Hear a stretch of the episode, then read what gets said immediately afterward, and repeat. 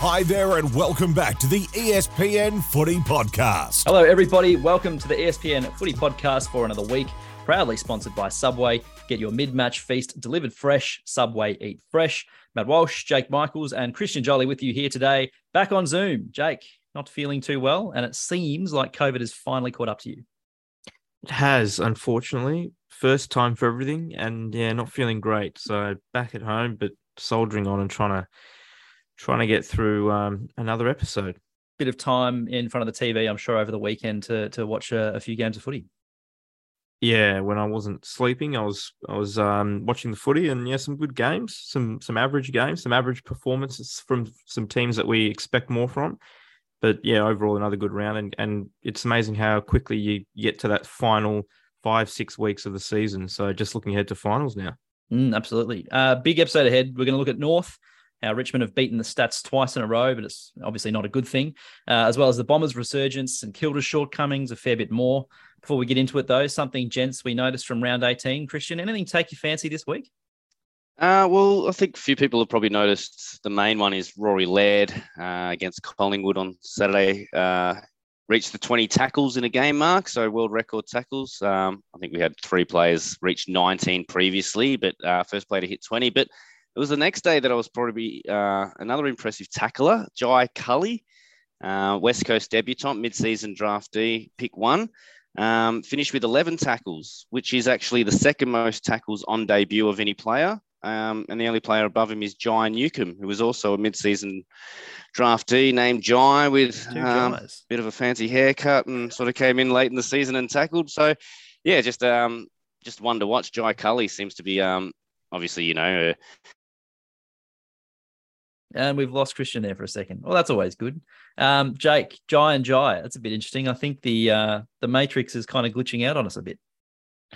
It is, but um, yeah, it was a pretty impressive performance from um, from Rory Laird with with the twenty tackles. Um, it was funny watching that game. They the commentary was all around Sam Berry early and, and wondering if he'd be able to break that nineteen um, mark. And then all of a sudden, Rory Laird seemed to come from nowhere, and before you knew it, he was he was up to twenty. So yeah, pretty incredible effort. Um, the thing I noticed was a lot of a lot of young players getting getting lots of credit for playing well over the weekend. Obviously, Nick Daicos is probably top of that list. But the player that I've really been impressed with um, this season and and certainly the last couple of weeks is Chad Warner. Mm. I mean, he he seems like he's gone from pretty good young player to almost the best player on the team overnight. He, he's he's been in their best two or three players just about every game over the last eight weeks. He is a phenomenal player. He's kicking goals. Yep. Uh, they put a statistic up where where it was something along the lines of for midfielders score involvements, goals, goal assists, and he the only two players that that rank where he ranks in for those three categories um, bon- Marcus Bontempelli and Christian Petracca, and then himself. So mm. it's phenomenal how how how much of an impact he's having on games.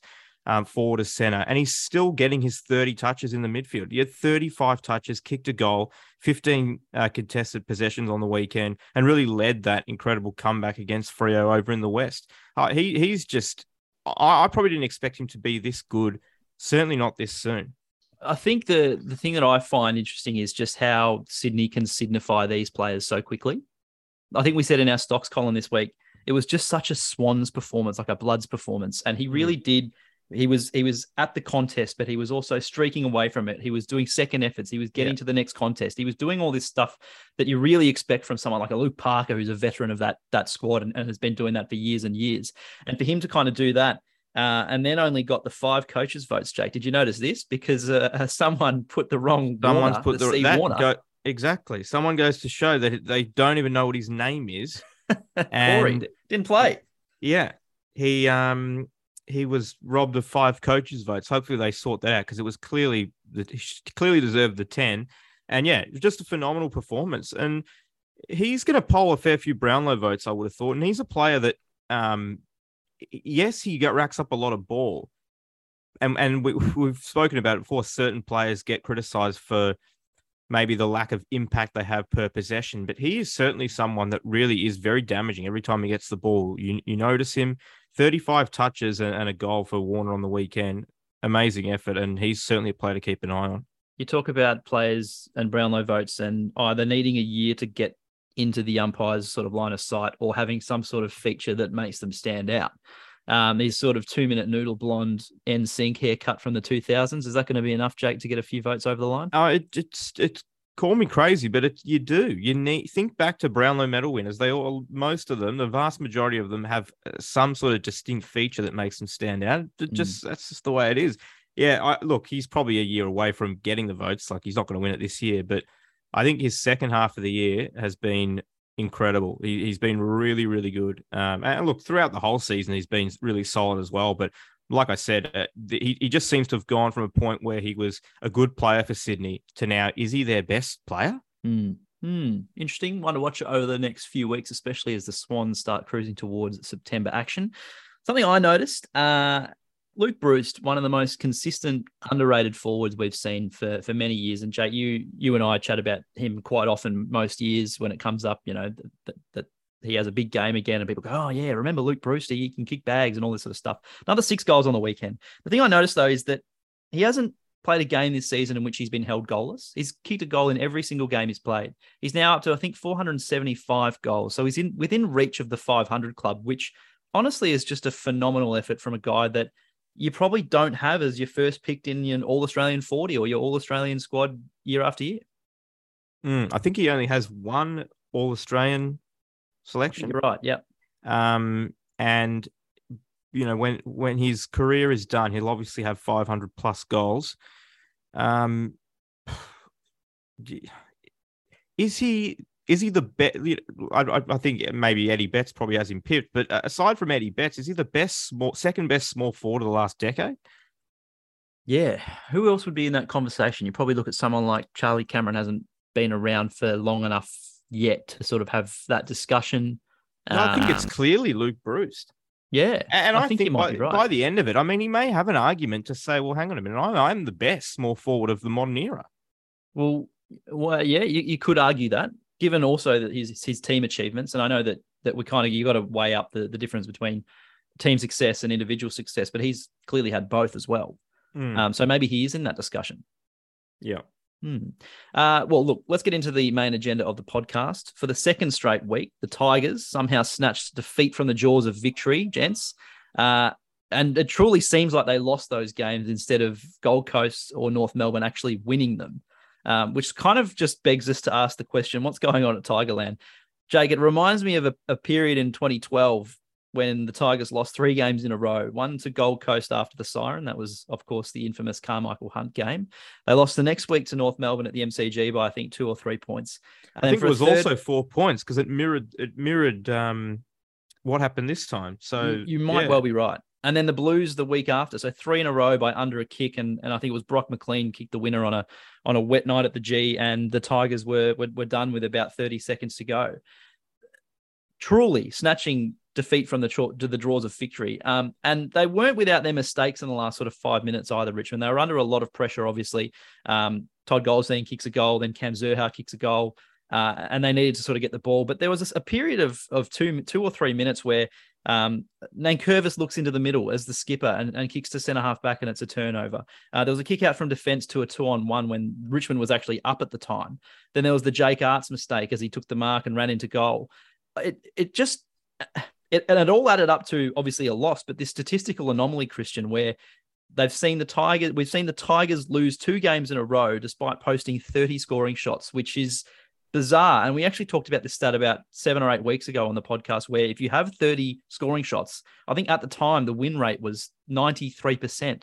And they've somehow done themselves twice in a row. Yeah, two weeks in a row. So back to back weeks, they've finished with, yeah, 30 plus scores.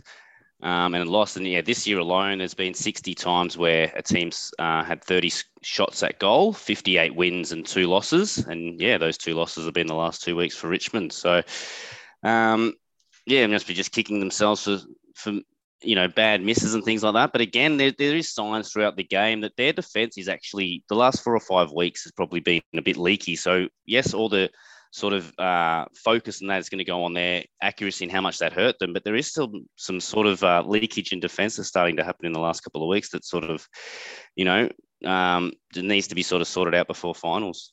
Jake, you often look at, at teams when they are inaccurate early and you think, well, it might even out. They might get to sort of this 12 12, 14 14 sort of spot uh, and, and be able to salvage the game. But it was just sort of the perfect storm where North were quite accurate for a lot of that game. And then the Tigers were inaccurate. You know, Jack Riewoldt kicks two goals, six, kicked two in a row or two in a minute. Uh, I think just at, at, the start of the four, oh, sorry, the end of the third term to make them really sort of back within striking distance of the Roos. And, and you thought, hang on, this is going to happen to, to North Melbourne again. But it just goes to show that even against maybe the poorer team, you just cannot continue to kick inaccurately because if the other team has a day out of the box, they're going to do you.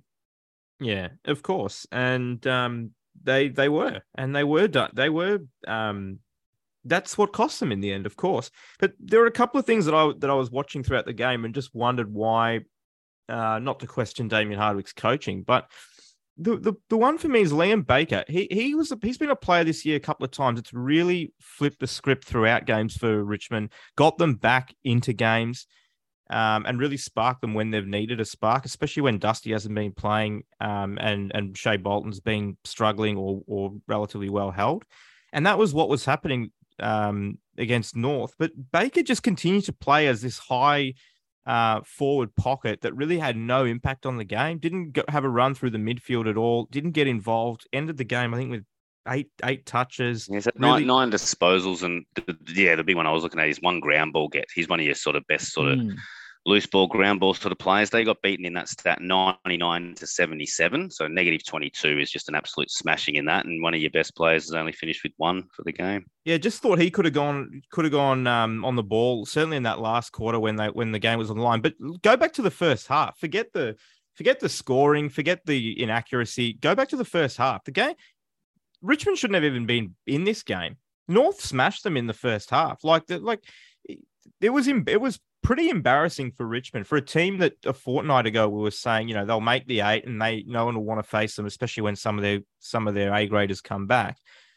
To go and lose in the fashion they did to Gold Coast, where they had such a commanding lead and coughed it up, was one thing. But then to be belted in the first half, come back and then still fall short again again um, to to North I have to I have to reassess what, what I think of them now, and they probably don't deserve to play finals. Will they get there? It's a coin flip now. Mm. It's a well, real that, 50-50. That bottom part of the eight sort of tightened up again. Uh, we look at we looked at the eight as a whole being quite tight a couple of weeks ago, but there's probably now a bit of a, a rift between those sort of those top teams uh, and, and, the ones in the bottom half of the eight and just outside, sort of looking in.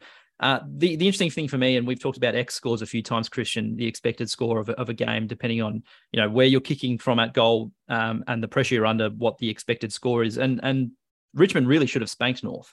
Yeah, hundred. The well, the score should have been 106 to 75 Richmond's way. So, 31 point victory um, for Richmond is you know what the expected score said. But yeah, Richmond finished with 88 instead of their 106. Um, and North Melbourne, the same thing. They finished with 92 instead of their 75. So, yeah, sort of spoke about how you can't control the opposition's accuracy. You can only control your own. But yeah, just one of those disastrous games for Richmond. But again, just it's always funny when it, you know, and we talk about upsets and bottom teams winning. It was also the other interesting stat I noticed that Richmond had nine more scoring shots uh, than North Melbourne. So again, looking last 10 years, uh, 98% winning record when you have nine or more scoring shots against your opposition. There's been two games this year where a team's had at least nine or 10 more scoring shots and lost. Uh, that was Richmond this week against North Melbourne and Collingwood round four against West Coast, which is also another, you know, when West Coast won while they were on the bottom of the ladder. So you can just see when these upsets do happen, um, you know, a lot of people want to sort of run with it and say, oh, a North back or a Richmond finish. It's like, well, no, I think this this game right here was one out of the box. You play it 99 more times, and Richmond probably win 98 of them. Um, we said that said, last yeah. week about the, the game against the Suns. Yeah, and as those I said, those eight points, those eight points, they hurt you. Yeah, that they hurt you massively. Yeah, but um, as I said, the thing, if I'm a North Melbourne supporter, I'm taking away that yeah, they went in and had a crack, won a lot of contested ball, won a lot of the ground ball. And as I said, you know, they, they certainly looked up and about. But as I said, for nine or ten scoring shots more to the opposition, that's usually when you know probably haven't been good enough today. We've probably conceded too many scores. But yeah, luckily that North still finished with the four points. Uh, the famous dead cat bounce of of getting a new coach in, and the week after winning, Christian, the the fairy tale continues for that kind of uh, that kind of setup. Yeah, again, so we've seen we're up to four of the past six, or sorry, five of the past seven now. Um, have won the week after. Have won the week after. So um, once they've come in, so um, yeah, again, just unexplained. Can't explain what the what the you know the psychological changes that happens to a playing group when things like that happen. But clearly, if you're losing a coach mid-season, as we've said previously, you you're not winning a lot of games. So you um, to have a you know a five and five out of seven record for a new coach coming in shows that somehow they do get it that improvement. Jake, it must do wonders for not only the fans who would have enjoyed their first win for, for a long time, but also for players like Flynn Perez, first win in 15 attempts. Um, yeah, I think I saw on 360 last night, Robbo revealed a stat that it was Ben McKay's first win in Victoria in front of a crowd, which is just kind of crazy to think that, you know, he's played 40 odd games and, and has only just sort of notched that achievement. Mm. Oh, absolutely. Um, you know, I think hearing Jy Simpkin talk after the game and Cam Zurhaar and some of these guys talk about how, what it means, I think you can kind of, as a fan, watch every week and you know see them lose and not really think much of it. But you know these guys are going to tra- they're training every day. They're going playing game, traveling all over the country to play games. And when you're losing week in week out, it must be pretty deflating. So I think when you when you when you barrack for a team that wins every week or just about every week, you can kind of get used to it. But at the same time, you probably can get used to the losing too. So when you can snap it and have a win, it should be celebrated, even if it's only moving from 18th to 17th or even 18th and staying 18th. Um, now all of a sudden it's a bit of a it's a hot race for for the uh, wooden spoon. Mm, certainly is. Another team that, that was down the bottom has won three in a row. The Bombers, bit of a late surge up the ladder. Uh, a bit of deja vu in that sense as well. And and uh, Rohan Connolly, who writes columns and sometimes features on this podcast, said uh, in a in a segment that he does on video for us, espn.com.au forward slash AFL, that uh, Essendon fans should actually probably be a bit pissed off instead of happy with the results of the last three weeks because once again, they've just squandered an opportunity earlier in the year to be a competitive outfit they're going to come home with a wet sail. They're going to miss finals again. And it's just the same old story. Slow starts and a late charge, Christian. Do you agree with what Rohan's saying as a passionate Bombers man? Uh, I'll let Rohan uh, stick to the sort of um, emotive stuff with Essendon, but I, I, don't know if it's a wasted chance. Again, it was a pretty red hot competitive start to the season. I know 60, you know, no one expected them to be third last and things like that. But I mean, yeah, can't can't they just enjoy what they're seeing in, in recent weeks? I mean, in the last five weeks, rounds 14 to 18, they're second on the form ladder. Only Geelong's better. They're four and one. Uh, the Bombers, you know, first for disposal differential, contested possession differential, um, first for points four, um, third for time in forward half. So there's a lot of, you know, a lot of ticks and a lot of sort of good footy being played by Essendon. So again, I, I, see where Rohan's coming from, but you can only look at the here and now, and the signs are good, um, or offensively anyway. The signs are looking good for Essendon in terms of they've got a you know a, an offensive style that they can build on, and hopefully can you know sustain it for a longer period of time next season and get themselves into finals. So yeah, as I said, a lot of ticks in terms of the way they're dominating possession of the ball and territory. But still, a few, you know, if you sort of talk about are they are they, you know, a, a, genuine contender for 2023 based on this form? There's still a little issues around defence. So again, you look at scoring from clearances. Uh, they're the best team at scoring from their clearances, but they're also the third easiest team to score against. So a bit leaky there, and also same as intercepts. So they're second best at scoring from intercepts. So really exciting once they turn the ball over, they're able to score. But they're the uh, being the fifth easiest to also score against from turnovers in the last four or five weeks. So yes, winning a lot of games um, based on you know uh, quick, exciting footy, but probably, yeah, a few holes defensively that they'll have to sort of work on over the offseason if they really want to become a genuine top eight team next year. Mm, very much a well, the season might be over, so let's sort of show what we can do offensively, and then maybe build the parts defensively over the off season and throughout. Does it fit Michael Hurley change your thinking on on defensively what they can achieve next year? Uh, yeah, I think so. I mean, again, he's been out of the game for so long. They've got a couple other young guys. They've got Zach Reid, who's actually coming through um, the VFL. Zerk Thatcher, I mean, has only played probably as a regular the last five or six weeks. Looks okay. So, yeah. but one of their big uh, improvers out of defence, Mason Redman. I mean, in the last four or five weeks, he's top ten in the competition for. Um, you know, marks and uncontested possessions. They're really running the ball um, out through him. So I think he's ninth in the score uh, in the competition for score launches, which is mainly a you know a ruckman type stat. So he's he's launching a lot of scores as a running defender, Mm. um, and just yeah, getting a lot of the ball. So he's looking really good. Jye Caldwell, sort of what we were crying out for at the start of the year of that defensive type midfielder. Last two weeks, he's played on Lachie Neale and Touk Miller and done a pretty good job. And sort of that's allowed merit. Um, you know, I know how Parish hasn't been playing as often, but you know, it's allowed the other midfielders to sort of run free and sort of get that um, easy ball like they were getting at the start of the year. So yeah, they've just added a, a few little um, pieces here and there. But again, you know, Hurley's probably one of those forgotten names of just how good he was, all Australian defender. Um, it's always going to make your team better. Jake, you said um, pre-pod that you uh, actually pre-season had the Bombers and the Pies kind of switched on the ladder from where they are currently.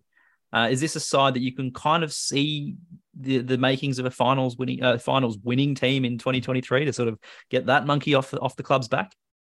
Well, I kind of thought it would be this year. Um, you know, for a lot of the reasons that that you guys have already stated. Um, and as you said, I did. I had I had Essendon maybe not fifth, but I t- certainly had them vying for finals again. And Collingwood were at least eight spots lower on the ladder.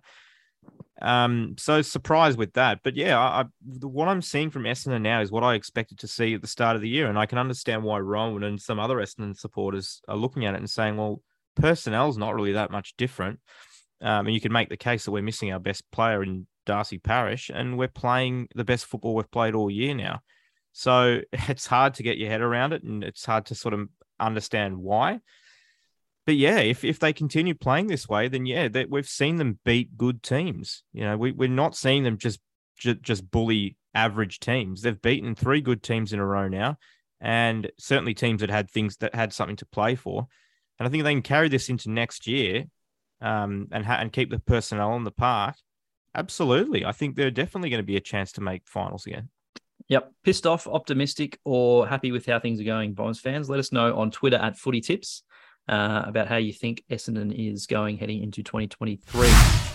Hey guys, we know you love your footy, but perhaps you fancy a bit of rugby too. If so, then why not check out ESPN Scrum Reset, where Sam Bruce and Christy Doran discuss all the hot topics in the game, from Super Rugby to the Wallabies and All Blacks, and even further afield. Available wherever you get your pods. Uh, there were some big individual games this weekend. We, we did talk about off the top Rory Laird and his 20 tackles, uh, breaking the record, obviously. Nick Daicos had 40 touches and three goals as a 19 year old. Pretty impressive kind of stuff. Cam Zurhaar kicked six, including the winner for North. Um, Cozzy Pickett and the Alice kicked six and got nominated for Goal of the Year. Luke Breust kicked six. A few really great performances in terms of an individual standpoint. Firstly, Christian, I guess Nick Daicos, 29.6 player ratings points. Where does that rank for a player of his age and experience? Um, so again, yeah, rating points 2010 uh, onwards. It's the second highest score in a game by a teenager. Um, and yeah, the guy above him is sort of, you know, he, a lot of these stats. I know Jason Tutt had an awesome debut. He was 20, but Alex Fasolo, uh, another Collingwood player who was 19, who finished with 30.8 rating points in 2011 um, in his first season. So he's he holds the record for highest, well, most rating points by a teenager in a game. But yeah, Nick Daicos, 29.6, um, is the second most um, ever recorded for a teenager. It's the, I mean, it was the equal 14th best game this year, so it was sort of a top 15 game. Uh, but yeah, just one of the one of the better games played by a player in their debut season. Fair enough. Um, Jake, what was the best performance of the weekend from an individual standpoint from your perspective? Uh, well, I already gave Chad Warner a bit of praise earlier in the show, um, and and obviously Laird spoken about. I think Daicos was incredible. Um, the I think I might have mentioned this on the on the podcast before, but I've ne- I've not seen a player with that same Scott Pendlebury poise um, until I watched Daicos play this year, and and maybe it's the the fact he's wearing a Collingwood jumper and he's running around next to him, but he just has so much of the Pendlebury traits already. Um, to kick three goals and have 40 is just that's that's an incredible game for anyone in the league. And I'm not sure how many players, I'm sure Christian could find it, but I would say there's probably only seven or eight play, players currently playing that have Slightly ever done more. that. Yeah, uh, currently playing. Ooh, geez, Yeah. you've thrown that in. Uh, you So, might be right. So you have- currently, have currently playing. I do have the all-time. So maybe again, less, maybe fewer actually. 99 2000 so 99 onwards again so champion data uh, times but again 40 disposals is pretty rare back before then so not sure how often it happened before 99 trying but think. I think Christian then- Petracca No, he's never reached 40 and three. So some some unusual names in recent years. So again, first player we had recording it, Nathan Buckley back in 99 Yeah, had 43 and sense. three. Gary Robert, Ablett. Robert Harvey, Rashudo, Gary Ablett comes in there in the mid 2000s. But yeah, of modern of uh, existing players, Lachie Neale did it with 42 and three in 2015. Dan Hannebery did it with 40 and three for the Swans in a game. Josh Kennedy for the Swans as well, 45 and three in a game. Seb Ross for St Kilda Seb in Ross. 2018 had 40 and three. Lachie Whitfield in round nine, 2019 was the last player to do it before Nick Daicos did it this weekend. So So he was the, he's definitely the youngest of that group, isn't he? Yes, yeah, Yeah. definitely. Not Is bad, it- is it? This is a strange, good list, but um, yeah. Uh, Seb Ross, Lachie Whitfield, not not play, not um players you probably would come to mind straight away. But um, so what's that? Five or six current players that have done it. Um, and Dan Yeah. Hannebery doesn't really feel like a current player because he hasn't played for about five seasons. So yeah, it's what what more do you really need to say? And it's not just the forty; it's every time he gets the ball, he uses it so well. And you know, in Scott Pendlebury's 350th game, who was the player that really almost like we've got to win for this guy? He, the guy that had played the fewest games, was the one that's like we need a win for this guy, and he Mhm. lifted throughout that game. I thought he was just phenomenal. Um, it's incredible that you can even still bet on the actual rising star. There's still a market for it. I think after Put that down your glasses, isn't it? Surely. I would have just said, "Oh, it's over now." Like this guy's gonna gonna, and you know, people are starting to back him for the Brownlow medal. I mean, he's gonna be, he's, he can start polling some votes too. Don't worry about Chad Warner. Nick Daicos will be polling as well. Well, he might have the Corey Warner issue, and, and he might get um, some votes taken off him by his brother. Yeah, he very much might. Uh, Sam Draper's goal. How many times have you watched it, Jake? Because I've watched it probably thirty. Um, just just once I watched it live, Oh. and then I saw I saw the re- they showed the replay. I've seen it twice. That was a good goal. Um, I was probably a little bit disappointed because I was um I was hoping for a better performance from Gold Coast. Let's say I was I was That's very fair. bullish last week um of of seeing Gold Coast playing in September, um and hopeful as well. And yeah, just really disappointing performance. Um, maybe you know for for all the the highs of the the Anderson goal, yes, you have eight days to get get ready for the next game, but sometimes it's just hard to get back up for it. And to be honest, when Essendon kicked the first four goals, I was stunned that Gold Coast responded with the next four. Mm. Um, and then it was just the game was gone from there. Essendon just kicked away. They just looked a, a class above throughout. So much space, so much time. Like Christian said, uh, with uh, Mason Redman, what a performance he played. But yeah, the goal, I only watched it once or twice. Good goal. Don't think it's goal of the year. Well, there's a strong lineup this week because Jeremy Cameron from the pocket at the MCG on Saturday night. Cozzy Pickett, take your pick of any one of his, but his his one from the boundary as well. Uh, he did the the Steph Curry shrug celebration too. Thought that was pretty neat. Um, which one's going to be the winner of the goal of the week? Do we do we have a thought? I'm I'm voting Draper. Uh, am again, too. I, I don't know if it was the it wasn't the most skillful as in You're only voting he kicked it Draper because Draper kicked it. If But Merrett all- kicked that- exactly, that, but it's all part of it. It was that play out of the centre to win the hit out for Yeah. Mac, well, Mac Welfie to give the ball back to a ruckman running past as well. That takes balls from Mac Welfie just to give it back to Draper, and he's kicked it on the outside of the boot after breaking a tackle. It was it was the complete package for me. It was just I was giggling during the goal. Um, in terms of the most enjoyable goal of the year slash round, Sam Draper hands down. Hundred percent. There's something about the, the flowing locks, the fend off, the call back for the ball as he's stumbling inside 50 with his hand out. The fact that he gets the ball back and then just the limbs everywhere as he somehow gets his boot to it and it floats on through. The, some of the, the crowd shots of fans in the background during that celebration are just they're laughing. They're not even cheering. It's just it's just pure joy and laughter. And I thought that's the kind of stuff that we love to see in footy. And I think that's my goal of the week. Is it the goal of the, the, the year leader so far? I, I, I- called I it goal. I called it goal of the year just based on the yeah the entertainment factor of the whole play. Mm, I'd be very and- disappointed if that was the goal of the year. That would remind me of when Matthew Lloyd won goal of the year for that little Oh, back, heel, back heel? two Ah, meters out. It was like Terrible. just because it's a bit different, it's not goal of the year. No, unique Every goal of the player, year. just it you, you. I understand it's entertaining. I understand it looked cool. I understand it was unexpected. But that doesn't make it goal of the year. There's been a there's been 200 goals with more with more skill kick this year. I think that we found our our, um, our tagline for the, the podcast this week. 200 goals better than Sam Draper's. Uh, is the hype justified or is it hyperbole? The segment where we'll say some statements. You guys tell me whether the hype is justified or I'm speaking in hyperbole. Jake, Will Hayes was stiff to cop two weeks for his tackle on Sam Menegola. Yeah, yeah, it was absolutely, and I feel like this is the third or fourth time on this podcast that we've been talking about something like this, where a tackle goes wrong, um, not even goes wrong, but the but the play, a player does get concussed, and then the the tackler is penalised for it. It wasn't a dangerous tackle in any way. Shouldn't have been a suspension. Shouldn't have even been a fine. Sam Menegola was really unlucky, and I feel sorry for him that he's going to miss a game, and hopefully it is only just one game and he can come back. Um, but for Hayes to be suspended for that and to get a two week suspension suspension straight off the bat is just laughable, in my opinion.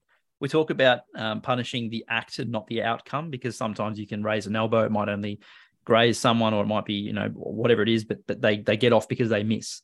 Um, and we, we talk about punishing the act instead of the outcome. It goes both ways in that the act was not a dangerous tackle.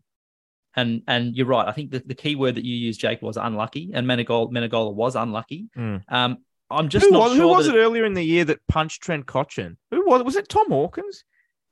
Who Yeah, punched you're Trent testing me. Cotchin? Oh no, Franklin was yeah. Buddy, yeah, but that's Franklin. right. Buddy punched, and what did Buddy get? One week or a fine? like, come on, that's just ridiculous. Buddy punched Trent Cotchin in the face. Yes, you can say, oh, he grazed him or whatever, but it's like he Don't do it. swung.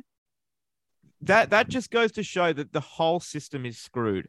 Well, what was wrong with hayes's tackling Nothing. Yeah. So this is what I'm this is what I'm trying to say. It's like you can you can do all things right, but the way that Menegola might have been- balanced or his, his foot might have slipped, it was a bit slippery underfoot, might have accentuated how quickly he fell. I don't think you can blame Hayes for that. You, of course, you can't. And, and I I think it would have been a really interesting tribunal case had Carlton chosen to challenge this. Um, but obviously they haven't, you know, Hayes, you know, probably on the outer at Carlton. He's one of the, the players that you come in or, or, or bring him in or, or send him out, depending on who's coming in and or going out with injury or whatever. So it makes sense that they've just sort of copped it on the chin. But if that's a player who who might be, for instance, in Brownlow contention, I don't think he's getting. Firstly, I don't think he's getting two weeks, and secondly, I think Carlton's challenging that and probably getting off given some of the precedents we've seen this season. Yeah, whether you're in contention for a Brownlow or if it's you know you're going to miss a final for something like that. Yeah. I I just think it's I think it's embarrassing from the AFL, and we we talk about this all the time that it's just too much of an emphasis on the outcome as opposed to the action. There's nothing wrong with the action. There should be it, sh- it should just be ticked off and move on to the next one. Fair enough. Uh, Christian, I'll throw this one to you. The Swans uh, have a top four spot to lose. Oh, don't know if it's to lose, but yeah, they're um, sort of looking quite primed to take it. I mean, they they run home Adelaide, GWS, the next two at home, uh, play North away, Collingwood and St Kilda um, across the final uh, three rounds. So you can almost tip them to go. You know, probably an easy two two or three wins definite in there, and then you know Collingwood and St Kilda um, later in the season. You know, they could be playing St Kilda, who will be probably missing finals at this stage now to get into the top four. So, um, yeah, probably gone from four or five weeks ago being my team that was most vulnerable in the eight to a team that genuinely has a chance to go top four. Funny how these things work out, isn't it? But you look at the Swans; they actually have a very strong percentage for a team that's eleven and six at the moment. So their percentage of one hundred and twenty point eight is better by far than any team below them. So I think Richmond's the second best percentage of any side uh, at 115. So they're 5.8% ahead of the Tigers. And then they're a better percentage than both Collingwood and Fremantle, who are above them. And Fremantle's in fourth spot at the moment. So if they can notch the wins, Jake, they're definitely a chance to finish in that, that top four and secure the double chance.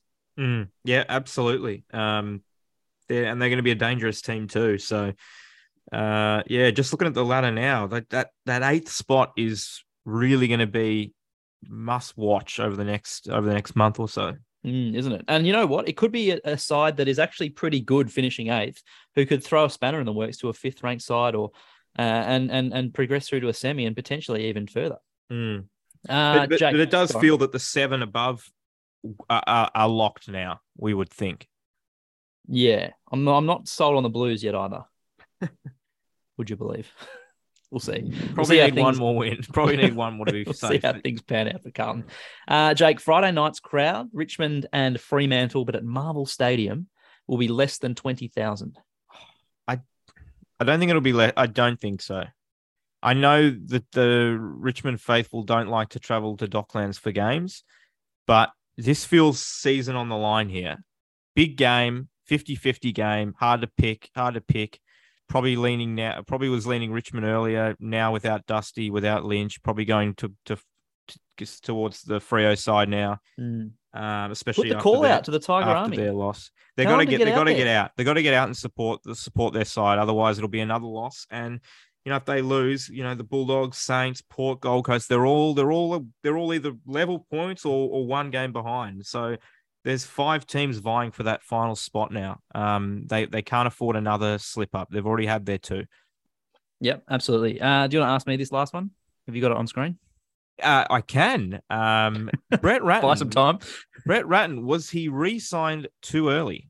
Yeah, it seems like he might have been. We always talk on this podcast about, and oh, and Jake, you're pretty strong on this, is giving head coaches three years uh, to sort of put their mark on their footy team. And since Ratten took over, he took over sort of three quarters of the way through um, when Alan Richardson was dumped uh, three years ago. So this is his third full season. Uh, in that time, they finished sixth and they made finals. They won a final, lost to Richmond in the semis in uh, in 2020. Then they fell back out of the eight last year, and that was pretty disappointing. They had a strong start to this season, but since the bye, have gone one and six. Uh, and he's already been re-signed. I would have just said, you know, let's just see how the end of the third year goes. Then we can renegotiate because things aren't looking good for the Saints. And we we talked Mm. about the log jam in that sort of, you know, between sort of seven and twelve on the ladder. Uh, if the Saints miss, I would be not so happy with how Ratten has been able to coach and, and get the best out of his squad the last few weeks. I mean, the performance against, say, Carlton a couple of Friday nights ago, compared to what they threw up on Friday night against the Bulldogs, smashed around the ground in clearances. And this is a side that, you know, has some pretty decent names in that in that midfield who can get their hands dirty. Mm. Uh, they just look disinterested around the contest at times, and and really, they it could have been a, a much bigger margin than what the Dogs ended up winning by. the tackling was one of the um, real disappointing things. I think they finished with 41 tackles. Well, Laird and Berry had 37 between them. I think they had 11 at half time. The, the, Saints, sorry. 11 or 14. Yeah, Yeah, some, something something grim. really, re- it was just really poor. And I think we've spoken, you, you're pretty big on this. The, the gap between a team's best and worst. Uh, Yeah. St Kilda's got to be one of the, the teams that features pretty high here. Some of the games they've played this year have been just pitiful. But then they have quarters or halves where they just can pile on the scores and they're streaming out of the middle. You just wonder why. And and I always I wonder myself. I say I, you, you see the shots of Brett Ratten in the box, scratch literally scratching his head, and he must be wondering too why why are we Yeah. so inconsistent? Yeah. Christian, do they make finals this season? Uh nah, I think that yeah, I think they're just gonna miss out. Who is going to get that eighth spot? It's a Oh, tough call, isn't it? It's always a tough call, and I'm I always get sucked into the team that has it. Like how, I know, I know, you know, we're talking about Richmond and what's happened in the last two weeks, but it's it's theirs for them to lose. Um, they've got it at the moment, so I'll tip them to they're keep doing a good job. Of I know losing. they are doing a good job of losing it, but they haven't lost it yet. Uh, but yeah, eh, eh, we just said it before. Massive game Friday night, I think, and and I love it when the, the big game's Friday night because it really sets up the rest of it. If Richmond has a loss on Friday night, it really opens up a what if Mm. for the rest of the weekend and four things clubs like that. bel- So, below them, just licking their lips, waiting Yeah. for the Tigers to to to balls it up. Really, aren't they? and and the big game Friday. Bulldogs, um, the Bulldogs felt like they were a game. Um, sorry, they felt like they were two, a game and percentage behind uh, going into the last round. Well, they got the game back, and the percentage pretty much closed right up too. So Mm. it's now one fifteen Richmond, one twelve Bulldogs. So. There's there's not that much in it anymore, especially with five games to go. So Mm. look, it's it's all to play for. And would you be surprised if the Bulldogs upset the Demons this week at Marvel? Uh, no, I wouldn't be. This this is the nature of, of, of a team of, of the Bulldogs in particular that we've Mhm. seen this year. Is they and Bevo's so funny because he can throw the magnets around and it might work for a week. Um, we saw a few few changes against the Saints and, and Max King was really well nullified. Um, but I, it- it's funny you just don't see it working two weeks in a row, and I'm just not sure what to expect from a Beveridge led coached team at this time of year. Mm. Uh, let's wrap things up there, guys. Uh, another big episode, plenty that we've gotten through as well. If you have any questions for us at any time, of course, like I said earlier, at Footy Tips on Twitter is where you'll find us. Um, we're pretty good at responding. We we generally get back to people if they if they have any questions, especially to Christian hashtag Ask Champion Data as well. Uh, if you want to get some questions answered on the pod, Jake, hope you feel better. Yeah, apologies for the um for the sort of downbeat nature of myself today. I just feeling very rubbish, but did, didn't want to miss another episode. So um yeah, trying to get through it. And as always, good to talk some footy with you guys. Hmm. Uh, I'm just happy I didn't have to do the commute into the office, which Christian you still had to do. Uh, Well, we didn't have to get a taxi from here to you guys, so one Saving a step, bit of time. one step taken out of my day was good. Yep. Very Thanks, good. Uh, to everyone at home, we'll speak to you in the next episode. Listen to all the latest episodes by subscribing to the ESPN Footy Pod, wherever you get your podcasts.